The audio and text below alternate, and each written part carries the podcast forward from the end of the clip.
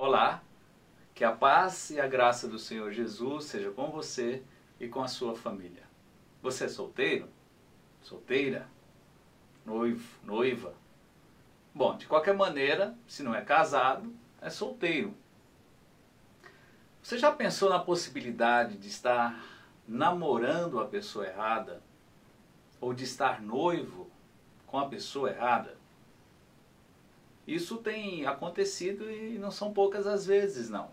E o pior ainda, pessoas às vezes sabem, sabem que estão se relacionando com alguém que tem nada a ver consigo mesmo.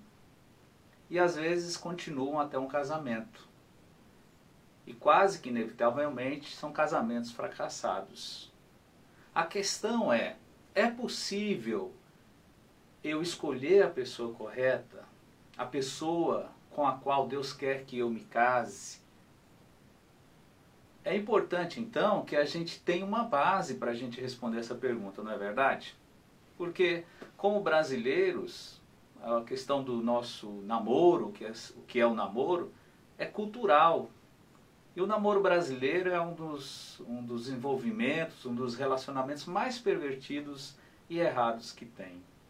Então é bom considerar isso.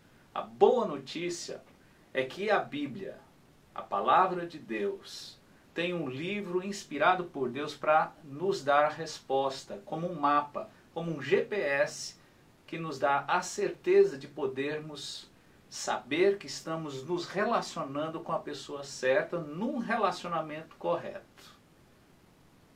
Meu propósito é, através do estudo desse livro, que é o Cântico dos Cânticos, Cantares, apresentar princípios para ajudar você a saber que está se relacionando com a pessoa que Deus escolheu para você.